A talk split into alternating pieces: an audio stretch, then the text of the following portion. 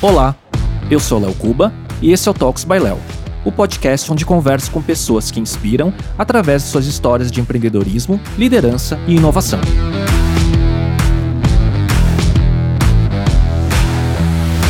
Neste episódio, eu conversei com Rodrigo Dantas, fundador e CEO da Vind, plataforma de pagamentos online focada em cobrança recorrente. Falamos sobre a economia da recorrência, que é o modelo de negócio de diversas empresas contemporâneas como a Netflix, Spotify, Slack, Sem Parar, entre várias outras. Além disso, o Rodrigo é apresentador do excelente podcast Like a Boss.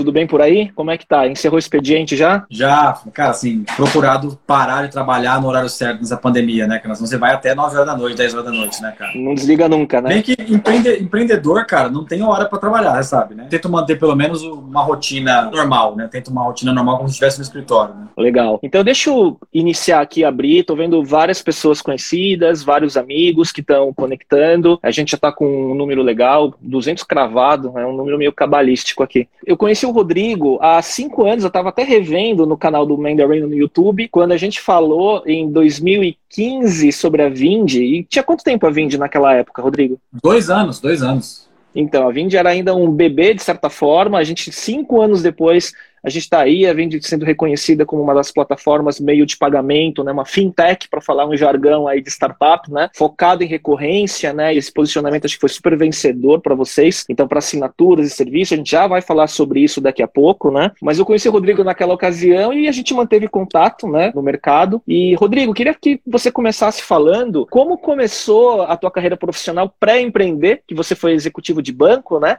então, conta um resumo de como começou sua carreira antes de começar a Vind. Acho que antes de começar, Léo, eu queria falar um negócio que o Man the Arena foi decisivo para mim, cara, como empreendedor, assim, né? Quando eu recebi o convite lá para fazer o Man the Arena, cara, de fato não imaginava a repercussão que poderia ter depois do vídeo. E você sabe que eu trouxe bastante cliente, cara, e eu conheci muita gente boa que assistiu o Man the Arena e que assiste até hoje. Então, foi uma das coisas mais importantes que aconteceram na minha carreira, tá? Então. Não é a primeira vez que você fala, e eu sei, assim, é. o projeto foi super vencedor, durou seis anos, né? Com o Miguel, com o Encher depois, né? Sim, a gente foi sim, pioneiro sim. na época, não tinha nem palavra youtuber, influenciador, e a gente criou é. talvez um dos canais mais significativos de conteúdo sobre empreendedorismo da época, né? E esse legado vem, né? Comigo, com você, com muita gente daquele momento, é tudo um timing, né? Do que aconteceu, mas eu fico feliz de ter contribuído.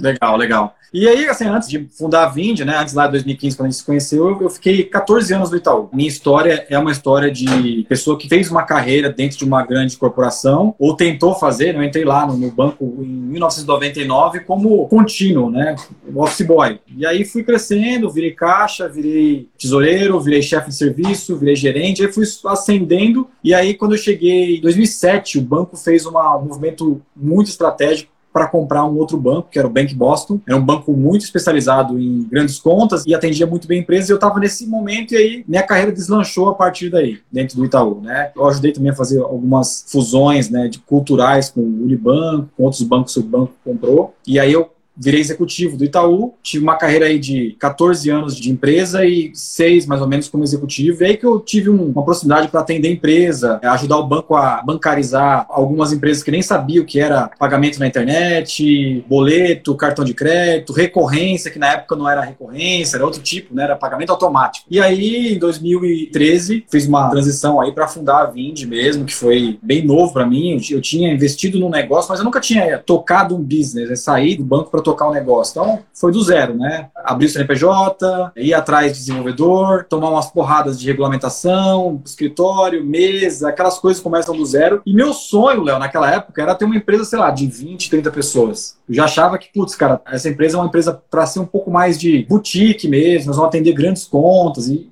vamos chegar nesse patamares aqui. Aí a gente acabou mudando um pouco ao longo do caminho aí, né? E como é que foi isso? De onde veio o insight para a ideia da Vind, né? De uma fintech em 2013. Desde o começo teve o foco específico em recorrência? Como que aconteceu tudo isso? Teve, excelente pergunta. Na verdade, a ideia da Vind veio através de um papo que eu tive com um amigo que eu tinha na época, que acabou virando um dos fundadores da Vind, onde ele falava assim: você tá no banco, tal, mas eu acho que você tem um espaço para montar algum negócio, porque o conhecimento que vocês têm nessa área do banco, poucas empresas de tecnologia têm. Então, cara, dá uma olhada nisso aqui e ele me apresentou uma outra empresa que precisava de uma ajuda para digitalizar uma operação e eles estavam vindo para o Brasil e eles não estavam entendendo o que acontece com cartão de crédito, boleto, parcelamento, fraude, gateway de pagamento, banco, débito em conta. E eu ajudei eles a entender o que era o ambiente financeiro no Brasil e como que ele poderia chegar aqui. E aí que foi o estalo, né? Quando eu acabei o papo, dois, alguns dias depois, a gente olhou e falou, putz, cara, isso aqui não tem ninguém que faz automação de ponta a ponta, não tem ninguém que cuida disso, não tem ninguém que oferece um serviço que faz a recorrência, faz a liquidação financeira, faz a retentativa se o cartão não passar, não tinha. E aí a gente começou a olhar uns players americanos que estavam nascendo lá também. Tava nascendo duas empresas nos Estados Unidos, em São Francisco. Uma delas é a Zuora. A Zuora foi fundada em 2012. E aí eu olhei o site deles e falei, cara, isso aqui, ó, o que o cara tava procurando é isso aqui. E foi aí que a gente teve a ideia. E aí a gente fez um acordo, meio que no almoço, assim, lá na Paulista, a gente fez um acordo de fio do bigode, né? Na época eu não tinha nem bigode, né? Mas foi,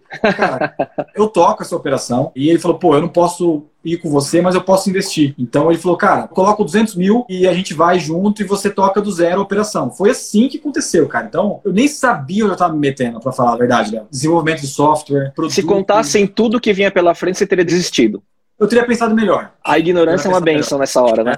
É, porque, cara, assim, eu não era técnico, né? Eu não sou técnico, não sou engenheiro de software. Então, um dos primeiros desafios que eu tive que mastigar é, cara, beleza, onde que eu monto uma equipe de engenharia de software? Cara, tive que aprender na marra como funcionava o processo, quais empresas estavam usando cerimônias, o Agile estava começando no Brasil, ainda tinha uma coisa muito de gestão de projeto, então eu tive que dar uma esmiuçada em documento, olhar os cases americanos, olhar os cases europeus, falar, putz, é por aqui. Então eu tive que, cara, gastei muita saliva no começo, tá? para convencer, para convencer algumas pessoas que essa ideia que a gente tinha poderia ser algo viável, né? Legal. E aí, como é que esse, esses primeiros momentos, assim, você iniciou, você teve seus cofundadores, se posicionou, e como é que foi esse primeiro momento de tração do negócio com esse posicionamento, né? Porque 2013, se a gente vê esse histórico né, das fintechs e tudo mais, era quando estava começando toda essa onda, né? Desse segmento, vamos dizer assim, né? Do, da desbancarização e por aí vai, né? Porque hoje é fácil. É, não tinha o termo fintech, então não hoje é fácil falar. Não tinha o termo fintech e SaaS começava a ter uma discussão, muito pelo Eric da Resultados Digitais, pelo Diego da Rock, eles começavam a falar sobre SaaS, o que era o modelo SaaS, né? Uhum. Então, no começo da Vind, eu, eu, cara, eu lia de cabo a rabo os blogs da Rock e da RD para entender o que era o modelo. Mas fintech, cara, é um negócio que não existia. Eu montei uma empresa de software. É. Nem sabia que era fintech. Aí, depois, quando foi popularizado o termo, acho que foi a Accenture que popularizou um pouco esse termo, né? Que os jornalistas procuravam a gente e falavam, pô, vocês são uma fintech.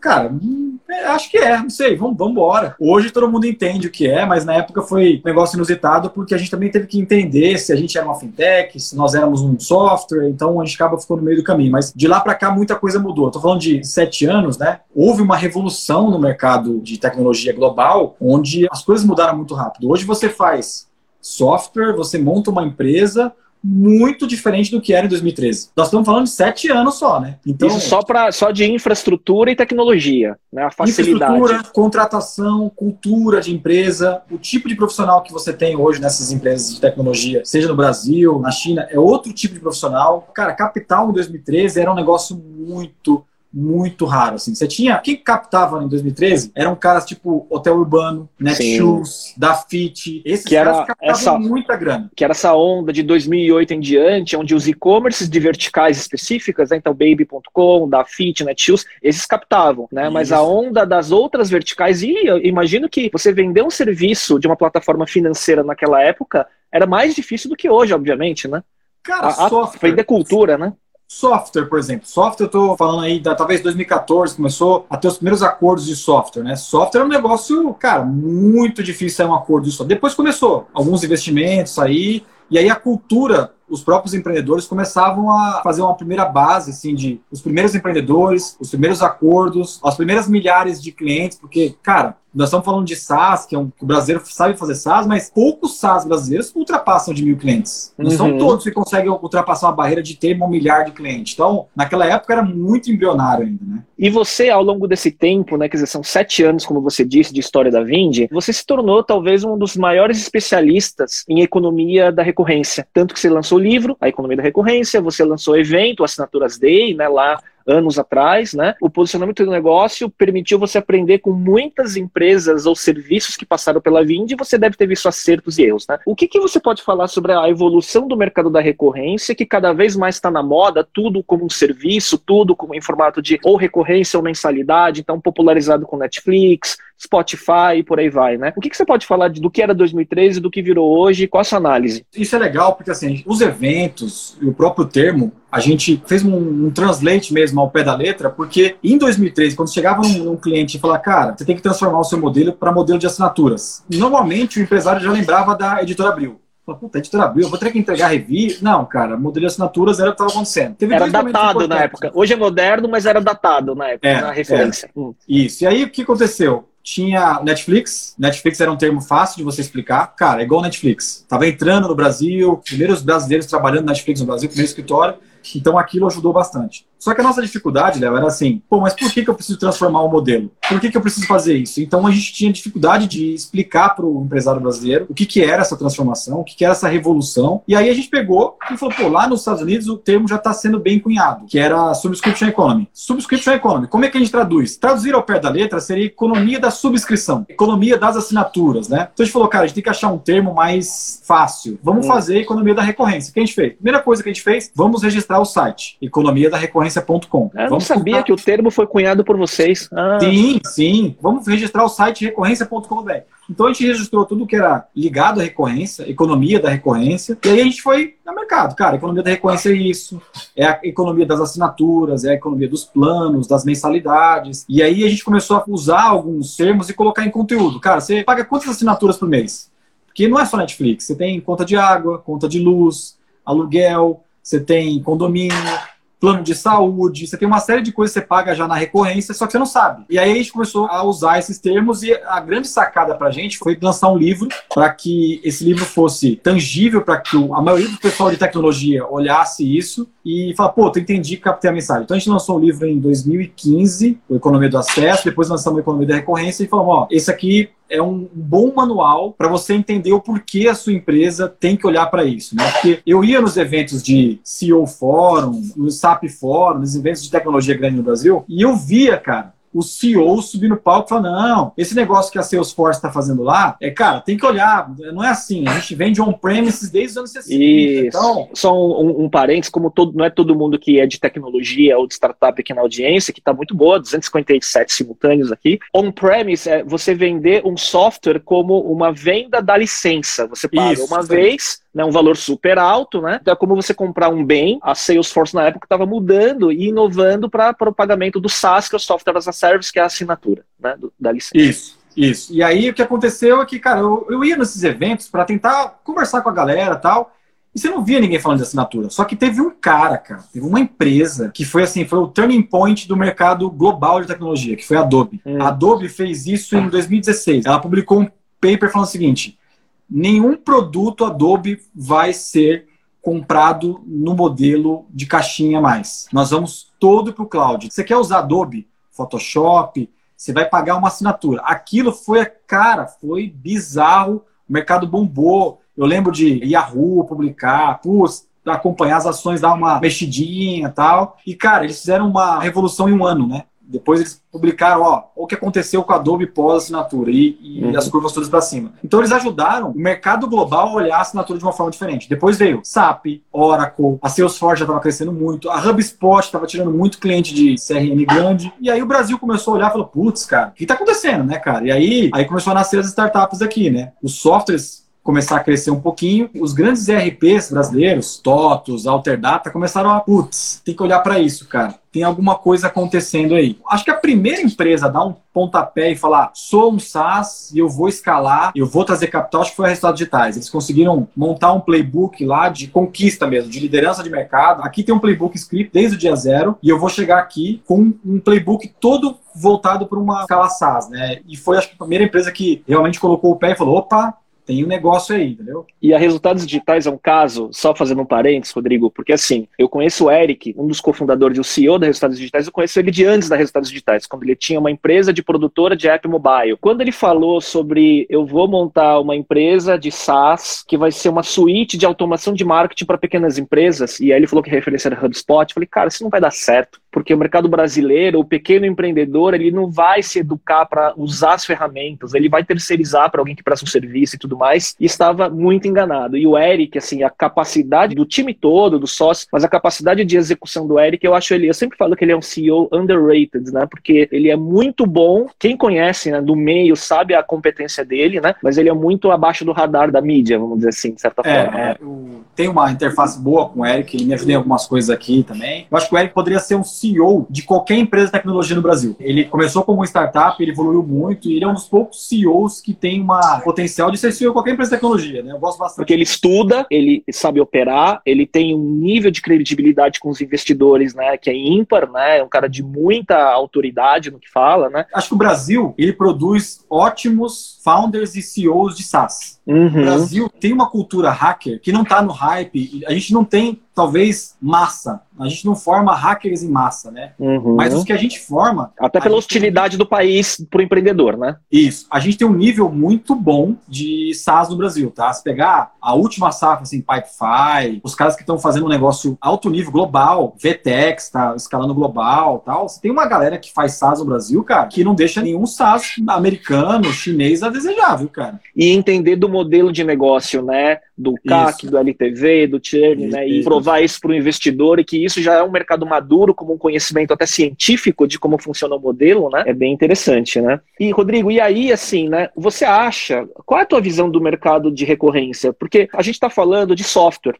né, de assinatura de software, do SaaS. E isso, beleza, todo mundo entende, a cultura está formada. Só que a gente vê hoje que qualquer segmento, de certa forma, está sendo transformado pelo modelo de negócio da recorrência. Mesmo a indústria automobilística, quando a gente vê né, algumas montadoras falando, puxa, eu tenho que pensar no modelo de recorrência ou de assinatura de carro, porque o modelo de comprar o bem com o tempo, com as novas gerações, ele deve perder espaço né, para subscription, para assinatura. O que, que você vê do mundo físico, seja de automóvel ou de bens de consumo? Como você vê essa transformação toda com o repertório que você tem?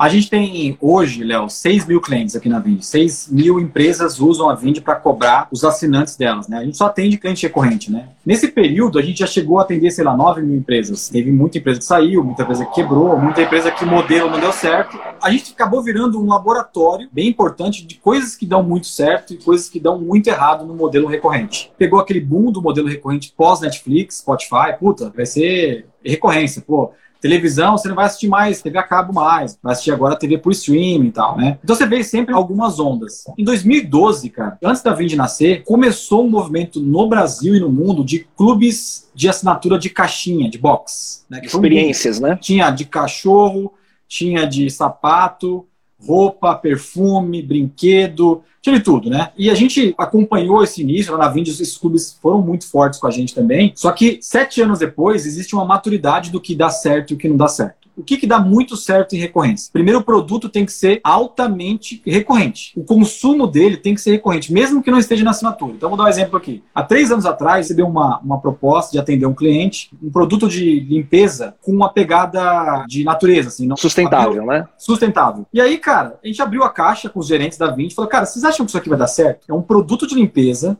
por assinatura, onde a pessoa não precisa comprar detergente, não precisa comprar nada. Cara, é um, uma, duas ou três aplicações, passa um pano e tá limpo. Cara, a gente ficou em dúvida naquilo. Falei, putz, cara, mas será que esse negócio vai dar certo e tal? A gente já visto muita coisa morrer, né? Esse produto chama IVE, IVE Brasil. Ele é um produto famoso hoje, ele tá com a gente até hoje. Esses tipos de experiência que a gente teve lá na Vind foi claro pra gente entender que quando você usa um produto semanalmente, mensalmente ou diariamente, você tem que comprar muitas vezes esse produto no mercado, na internet, ele tem obviamente, alguma coisa para ser feita em assinatura. Então, ração de cachorro, alimentação, alimentação saudável, produtos de limpeza que você usa no dia a dia, cara, lâmina de barbear, cosméticos. Quando você tem um uso recorrente, alguma coisa ali você pode construir de compra recorrente ou do próprio modelo de assinatura. O que, que dá muito errado? O que dá muito errado é exatamente aquele produto que você consome, ah, putz, eu tenho aqui, mas, cara, esse mês eu não vou precisar. Então a gente viu muito clube nesse sentido, tá? De eu quero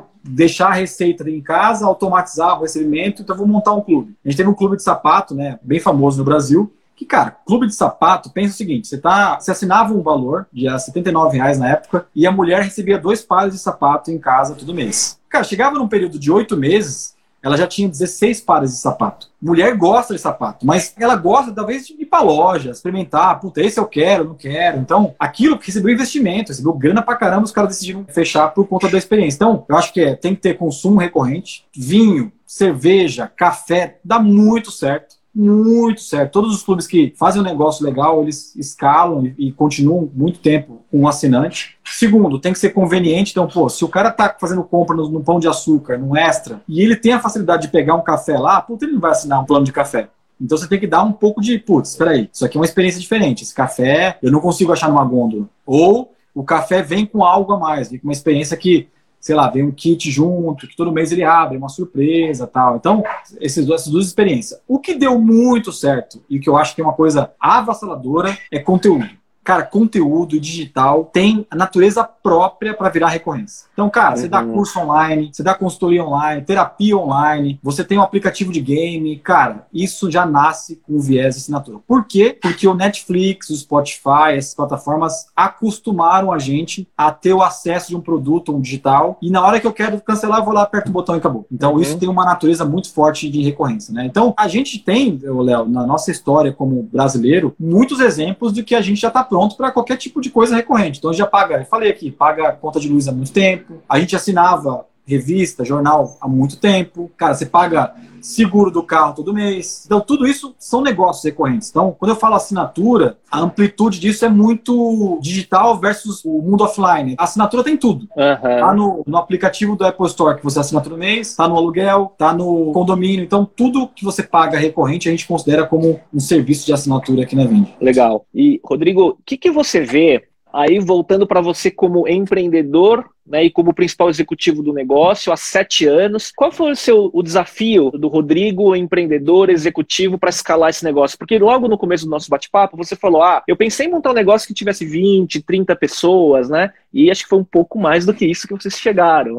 e outra, não é tão comum você ter um fundador CEO por tantos anos num negócio que de fato vingou e deu certo, cresceu. Quais foram os desafios do Rodrigo, empreendedor executivo, como skill para aprender, para escalar junto com a empresa e não segurar a empresa no seu desenvolvimento? Essas são as perguntas que a gente se faz, assim, tem, eu converso com bastante founder também, vai falar, cara, como é que tá aí? Tá doendo também assim? Tá doendo aqui? Tá doendo, tá? Porque é uma, você sabe disso, é uma atribuição muito sozinha, muito solitária. Solitário. Então, às vezes você fala, cara, eu preciso demitir tantas pessoas na pandemia, a gente fez um corte agora. Foi o pior momento da minha vida. Com quem que eu compartilho isso? Então você acaba conversando com outros founders também estão nesse negócio, né? Eu tô sete anos como fundador, eu virei o CEO da empresa mesmo, né? Quando eu saí do Itaú, o meu sonho era montar uma empresa onde eu fosse completamente diferente do cargo de executivo do Itaú. Sete anos depois, eu tô me vendo fazendo coisas que eu fazia no Itaú como executivo, né? Porque a empresa acaba passando por fases diferentes, então você vai ter que ir se moldando, né? Inclusive agora teve uma festa de sete anos da Vind, a gente fez digital, e uma das pessoas que tá com a gente há bastante tempo falou, pô, cara, eu sinto falta de você conversar com a gente, Nossa. porque lá no começo você tava com a gente, a gente podia falar, papo reto. Eu falei, cara, eu também sinto falta, cara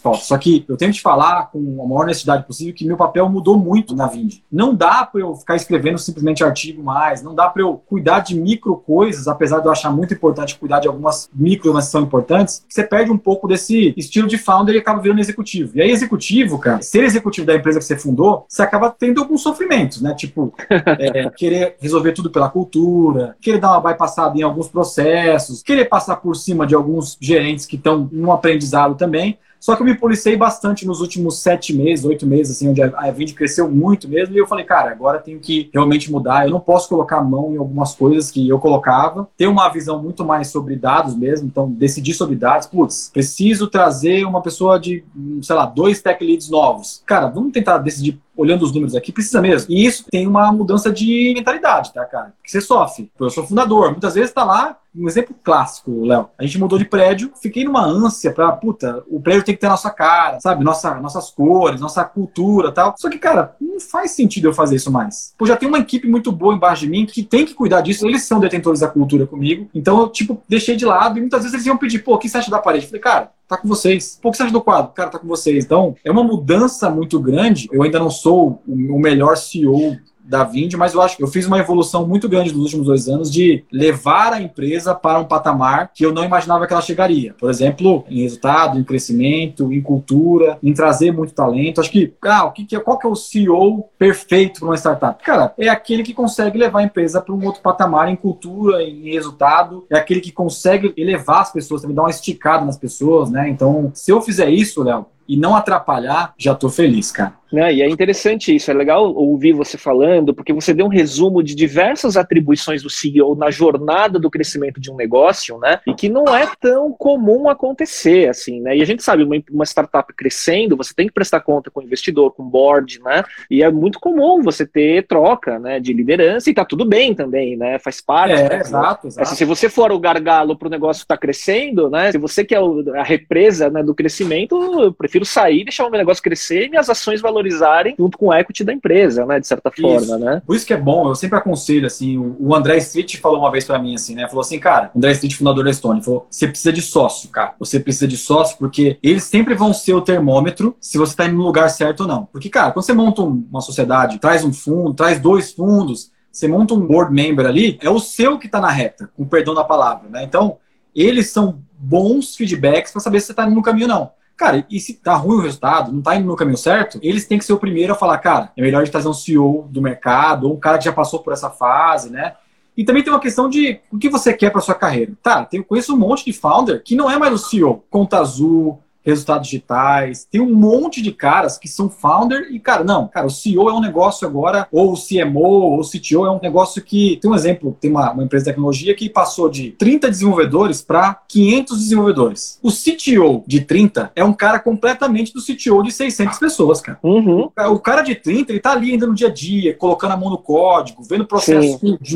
Cara, o cara de 600 é um cara muito processual. É um executivo, cara. Sim. Tá olhando métrica todo dia ele acaba virando um burocrata mesmo, mas é um burocrata que se ele não for assim, cara, o dinheiro vai pro ralo. Exato. Então, basta querer. Tem muita gente que não quer, Léo, de fazer, putz, eu não quero. Não quer, e o perfil, né? Às vezes o, o, founder, às vezes, quando é o cara da energia, daquele momento inicial da concepção do negócio, da visão, e muita gente não escala junto com a necessidade de entrar no processo de virar um executivo, né? É. E aí esse, e aí as dores acontecem, mas se a pessoa tenha sábio o suficiente para ver que, ok, Steve Wozniak, né, com o Steve Jobs lá no começo da época. O Steve Wozniak falou, não, não, não, não, eu não quero ser chefe, eu quero ficar aqui sendo engenheiro, né, criando os meus produtos, minhas placas e né, os meus protótipos e tal, e era feliz assim, né? Sim, e sim, tá tudo sim. bem, né? Mas tem que ter é, conhecimento, né?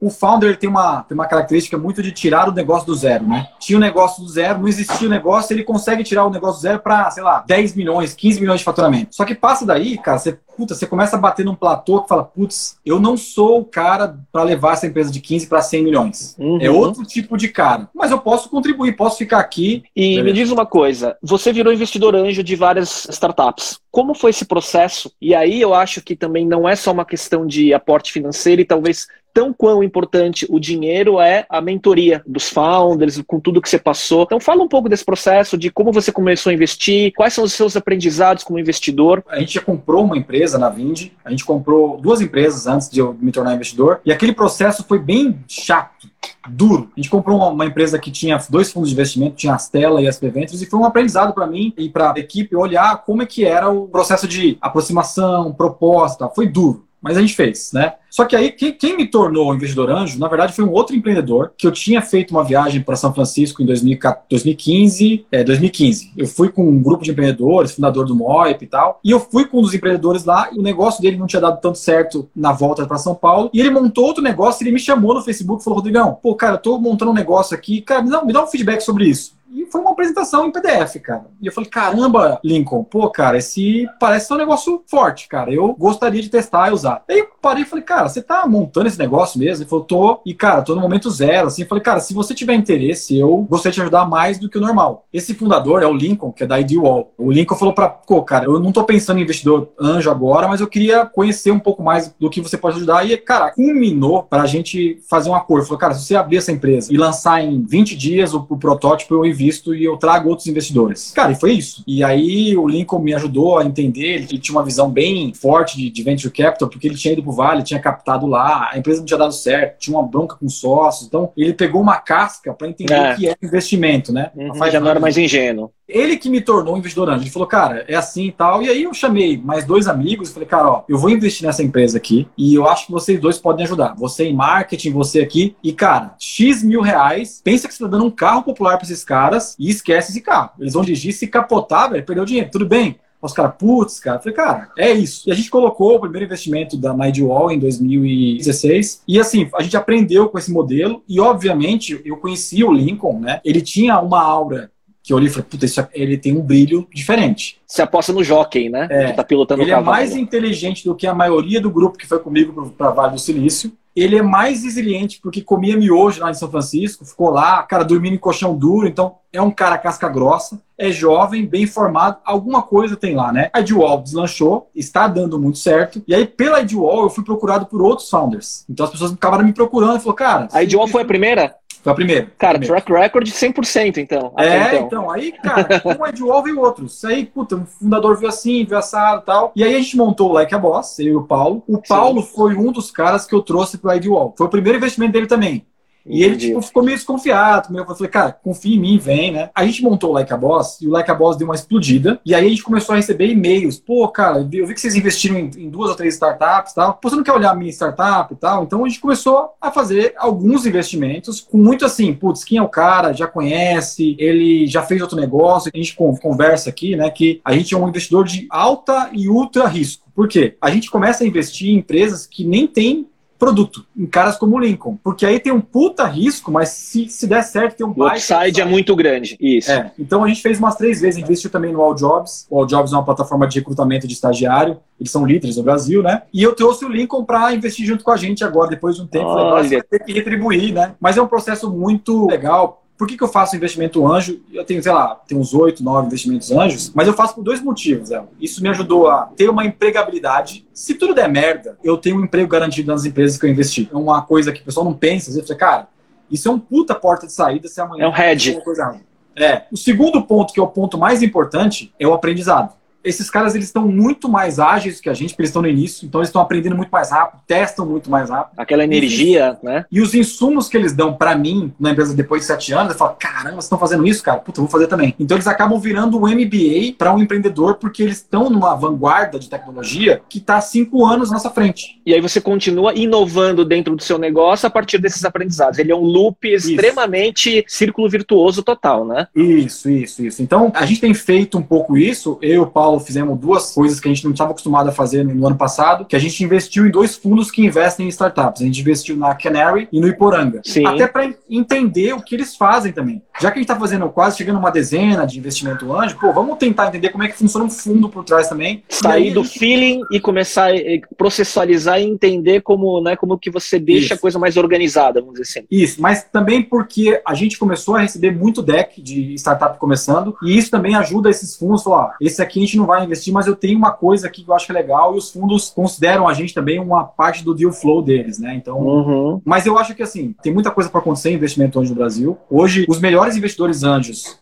são empreendedores. Então, quando a gente faz uma rodada em um perfil como esse, eu normalmente convido outros empreendedores que ainda estão empreendendo, porque isso é importante. Putz, cara, o cara vendeu a empresa por 500 milhões em 2016. Cara, esse não é o melhor investidor anjo. O melhor investidor anjo é um cara que ainda está sofrendo no mercado a liquidez está amarrada no equity que está lá travado na empresa, né? Então é. ainda tem fome, né? De certa forma. Né? Isso, né? isso aí. Então eu costumo sempre convidar a gente que tem um pouco desse perfil que a gente tem, né? Estou empreendendo ainda, né? Então a troca é muito boa. É interessante, né? Porque de tudo que está falando, parece que eu não vou falar que foi empírico, mas quase que você montou uma tese de como você e seu grupo investe, né? Que tem dado certo tem. nesse modelo. A tese é o seguinte: primeiro você tem que, tem que conhecer ela de fato, assim, não precisa ser amigo, tá? Mas você conhece conhece um pouco do histórico dela. Cara, isso é infalível. Eu até prefiro caras que tenham tomado tombo antes porque esse cara chega mais com uma casca grossa tal, né? A gente já tem uma experiência também, você começa a ver acordos e negócio, fala, puta, esse negócio tem uma chance de dar certo, cara. Só que aí você vê um empreendedor, puta, empreendedor de primeira viagem tal. Então eu sempre prefiro, putz, eu conheço essa pessoa de tal lugar, tem uma lógica melhor para você, cara, porque, cara, você coloca dinheiro na mão de um cara que tá pilotando um carro e ele vai embora, né, cara? Você não tem Tem uma mudança de investidor anjo no Brasil. Os primeiros investidores anjos no Brasil, eles eram investidores anjos ruins, cara. Eles tomavam muito equity, Sim. achavam que era era dono da empresa, achavam que era chefe da empresa. E agora você vê uma, uma galera muito boa investindo, cara, e ajudando mesmo esse sistema a funcionar, né? Legal. E a da maturidade do ciclo, né? Acho que eu lembro alguns eventos, 2008, 2009, nem vou citar o nome dos eventos, mas era um pouco quando o ecossistema estava se estruturando de uma forma mais sólida, né? E eu via alguns pitches e alguns investidores anjo que estão até hoje, né? Que evoluíram até com o processo e era bem isso, né? O quanto o anjo pedia de equity era uma coisa absurda. Já diluía de um jeito que inviabilizava o negócio para andar para frente, né? Tiveram casos importantes no Brasil. Buscapé, os founders do Buscapé são ótimos investidores anjos e hoje estão nos fundos. Eles são os partners dos fundos, ou seja, o Romero, Sim. o Mário Letelier, o Rodrigo o da Rodrigo, então, Rodrigo Borges. Eles começaram investindo e agora são donos de fundo. Você pegar é, 99, são ótimos investidores anjos. Peixe Urbano, o Júlio, cara, ótimo investidor banjo, tem uma puta tese. Então hoje você vê uma safra já vindo, mas quem abriu o mercado foram eles, foi essa galera. Sim. Entendeu? Sim, e eles pegaram sim. e falaram assim, cara, pera lá, nós vamos mudar um pouco o investimento do anjo. Investimento anjo não é isso que vocês estão fazendo aqui, não, cara. Investimento é isso aqui, ó. Você toma pouco equity, mínimo, não atrapalha o founder, coloca termos justos e, cara,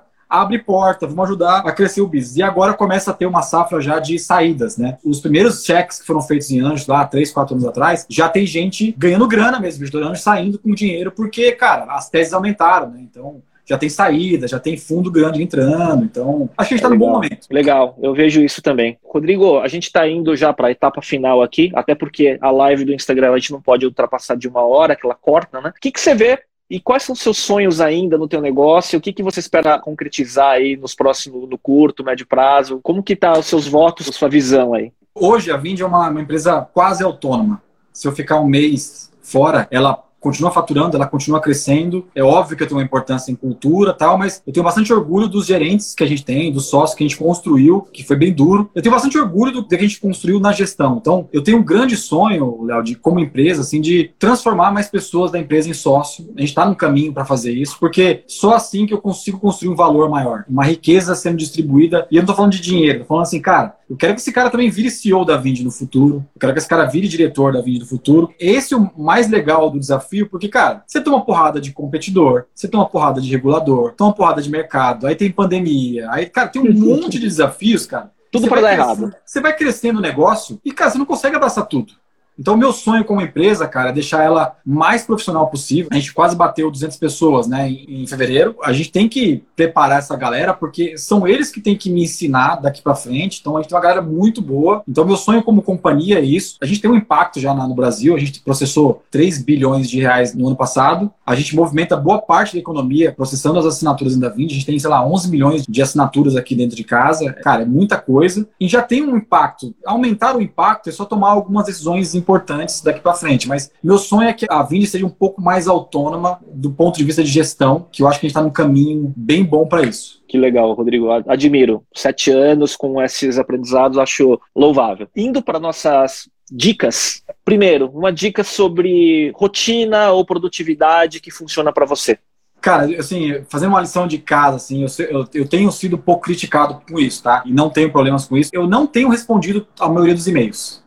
É, eu, eu, tenho, eu tenho de um ano, um ano e meio para cá, eu acho que o e-mail se tornou muito improdutivo no dia a dia e eu recebo muito e-mail, desde pedidos de emprego até dúvidas por e-mail, até mensagens, né? O que, que eu respondo hoje? Colaborador, cliente e problema. Eu tenho feito isso, cara. Eu tenho não respondido alguns e-mails. E tem gente que, pô, você não respondeu aquele e-mail veio no WhatsApp. Falei, cara, melhor aqui. Né? Então, é. Eu tenho feito esse exercício porque. E, e nem é... tudo de WhatsApp precisa responder também. Às vezes, às vezes, eu tenho falência do meu WhatsApp com, sei lá, 30 mensagens de áudio de 3 minutos. Cara, não dá tempo de ouvir. É, pessoa. É. Simplifica, me ajuda, por favor, né? É. Eu sei que tem uma geração ainda que não entendeu. Eu não respondo alguns e-mails mesmo. Tipo, dúvidas simples, cara, não respondo. Isso dá para pegar em dados da, da Vind. Isso tem um pouco de polêmica, mas tem me ajudado muito, cara, com produtividade. Muito. Legal. Porque aí o cara manda um, manda dois, manda três e fala, puto, o Rodrigo não vai responder esse tipo de e-mail. Tentar via Slack, mas chamar a atenção dele de outra forma, entendeu? E objetivo. Sei. Segundo, uma dica de um livro. Eu tô tendo um problema com leitura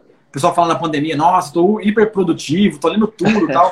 eu leio muita coisa digital, tá? Mas os últimos quatro, cinco livros que eu li, eu não li eles inteiros. Eu acabei de ler agora, eu vi a história do Eike Batista. Falei, cara, voltava de gratuito lá, puta, vou ler, tal. Não terminei, mas ah, peguei o aprendizado. Mas eu reli um livro no começo do ano, eu tinha lido ele no começo da Vind, Crossing the Chasm. Você deve conhecer esse livro. Sim, Cruzando o Carro, sim, sim. É, e eu li ele no começo da Vind porque era um negócio de time to market, precisava lançar ele. Puta, vou dar uma olhada nesse, porque o Vale do Silício está valendo e tal. E agora, no novo lançamento que a gente fez no começo do ano, eu falei, puta, eu vou reler esse livro, cara. E, cara, foi a melhor coisa que eu fiz, foi reler. Porque o contexto partes. muda, a ficha cai diferente, né? Cara, e assim, aquela parte que ele faz analogia com guerra, com o dia D, cara, eu vivi isso em janeiro e fevereiro. Eu vivi Sim. isso e falei, caramba, cara. Tenho dado algumas dicas Acho que esse livro é fantástico para lançamento de produto, cara, atacar um novo mercado. E ele tem dicas valiosas que vão além de marketing.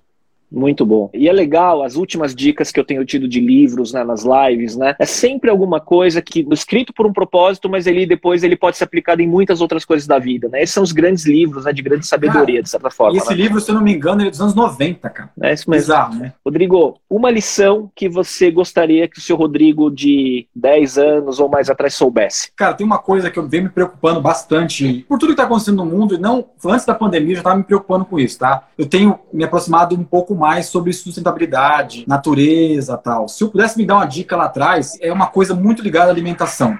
Eu tenho estudado muito sobre comida, como que a comida afeta a agronomia e tal. Então, se pudesse me dar uma dica, eu teria estudado melhor a alimentação. Você está falando da alimentação do ponto de vista do impacto socioambiental e econômico ou também do impacto biológico, nutricional? Biológico. Uhum. O que, você come? O que, cara, puta, de onde veio isso aqui, cara? Qual que é o processo até chegar aqui? Legal. Falo, puta, cara, não faz sentido. Eu tenho nove meses que eu não coloco álcool na boca, por exemplo. Eu bebia não bebo mais. Tem algumas coisas que me mudaram de um ano e meio para cá que eu comecei a repensar. Se eu pudesse me dar uma dica de 10 anos atrás, eu falei, cara, começa a estudar alimentação. Legal. Acho que aí, off-topic, fora dessa live, que é esse é um assunto que eu olho muito também, a gente vai trocar ideias sobre isso, mas eu não mando e-mail, porque senão você não vai responder. uma frase que te acompanha ou que te representa. Tem uma pessoa que eu adoro, cara, assim, que é um personagem brasileiro, o Ariano Suassuna, que nessa pandemia eu descobri que ele é primo da minha bisavó. e eu comecei a dar uma, uma, lida em tudo nele. Então ele, ele tem uma frase que eu fiz a minha lição de casa aqui que é: quem gosta de ler não morre só. Ele tem frases emblemáticas, mas essa de quem gosta de ler não morre só, cara, você pode ficar sozinho. Tem muita gente agora sozinha em casa na pandemia que uma das coisas que tem descoberto é a leitura. Então, Sim. e a leitura, cara, pode ler artigo científico. Eu tenho lido muito sobre Covid e, cara, isso tem me ajudado também a tomar algumas decisões como empresa, né? Falei, puta, cara, melhor encher por esse caminho, porque olha onde vai a pandemia e tal, né? Claro que a pandemia é um assunto complicado, mas depois que passa um tempo do impacto e do certo medo, né, que alimenta a gente, tem coisas boas também, cara, tem aprendizados. Você volta a si mesmo, né? Se você usar isso para autoconhecimento, para estudar e tudo mais, tem coisas boas e, apesar de todo o lado ruim do impacto de saúde, né? né? Sim, sim. Rodrigo, a gente está chegando no final, a gente tem aí, eu tô só olhando o tempo para não, não estourar o tempo da live e cair o sinal, mas eu queria deixar a palavra para o seu recado final, e depois eu faço o encerramento. O que, que você gostaria de compartilhar? Qual é o seu jabá? Convido todo mundo a ouvir o Like a Boss, é um, um canal importante que a gente tem hoje. Quem quiser conhecer um pouco mais da Vind, www.vind.com.br. Site novo, jogar. né? Isso, site novo. Eu Rodrigo arroba Vind, vai me achar também. Eu tô pelo Instagram, tô pelo LinkedIn. E, na verdade, a mensagem aqui é que a gente tem uma coisa bem forte para construir. Eu sou bem. tenho uma ligação forte com patriotismo também. O verdadeiro patriotismo e quem constrói o mundo daqui para frente é uma nova geração que vem e tá ligada muito à tecnologia, né? Então, eu vim falando isso no palco, em alguns lugares, que para desenvolver o Brasil a gente vai precisar formar uma legião de engenheiros de software e o Brasil está muito atrasado nisso. Então a gente tem apoiado algumas iniciativas na Vind para tentar tirar esse gap. Acho que essa é a mensagem que a gente precisa ter para desenvolver um mundo melhor daqui para frente. Muito bom. O Rodolfo está aqui, que hoje é Country Manager da Doméstica, né, startup de conteúdo e educação e tudo mais. Ele falou sensacional, papo. Obrigado, Rodolfo, e todo mundo que apareceu. Rodrigo, para encerrar, eu queria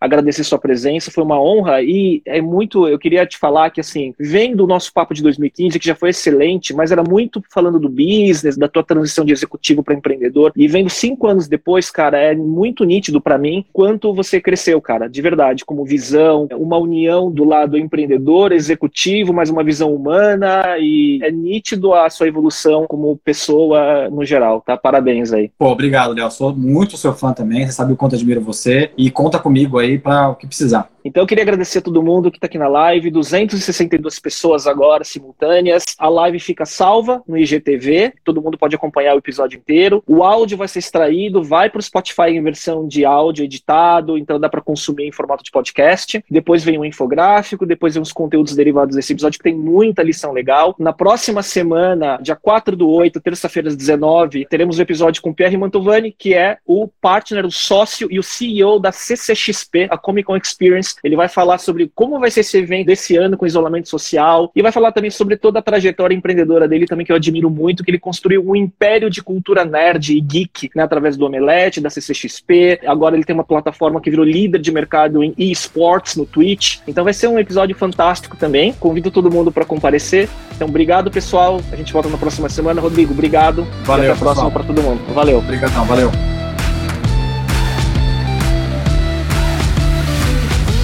E para você que chegou até aqui, gostaria de te convidar para acompanhar o canal do YouTube e o perfil no Instagram, onde você pode se atualizar sobre novidades sobre o podcast e conteúdos derivados. Procure por Talks by Léo no YouTube e Digital by Léo no Instagram. Até lá!